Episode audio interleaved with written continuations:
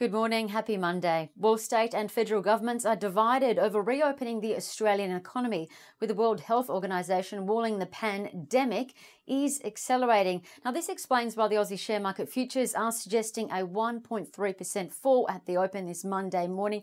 Now, on Friday, U S equities did pare back some of their gains, really after the U S current account deficit, which is the flow of goods and services in and out of the U S, fell more than expected in the first quarter to one hundred four point two billion dollars. The Dow lost two hundred points, while the S and P five hundred fell zero point six percent but held on to that forty-one percent smashing gain from the March bottom, while the Nasdaq closed flat after Apple announced that they're reclosing some of their stores after COVID nineteen cases are on the rise in the U S. Now, on the commodity front, the oil price leapt two percent higher to thirty-nine seventeen. Gold gained eight eighty, or half a percent, to one thousand seven hundred sixty-two dollars, and the iron ore price last traded flat at one hundred three US dollars, while coal has firmed one point six percent higher and zinc moved one point five percent up. Now, what to watch today?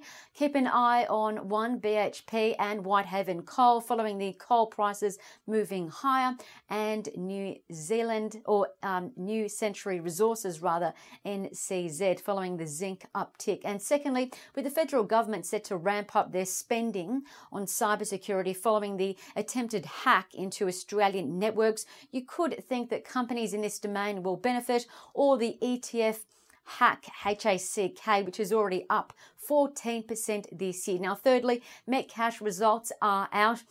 They've just announced food, liquor, hardware and sales are up in the first seven weeks of F Y twenty-one, and Metcash has declared a dividend as well.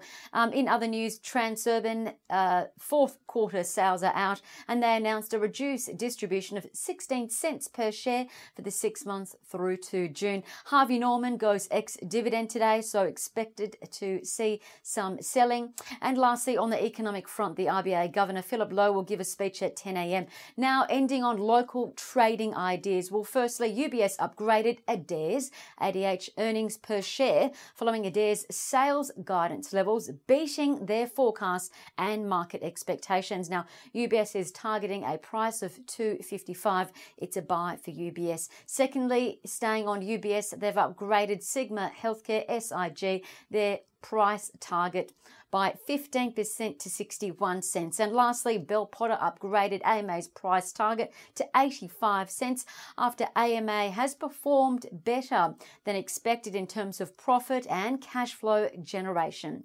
I'm Jessica Ramirez with Bell Direct. Have a great day. Happy trading. Stay safe.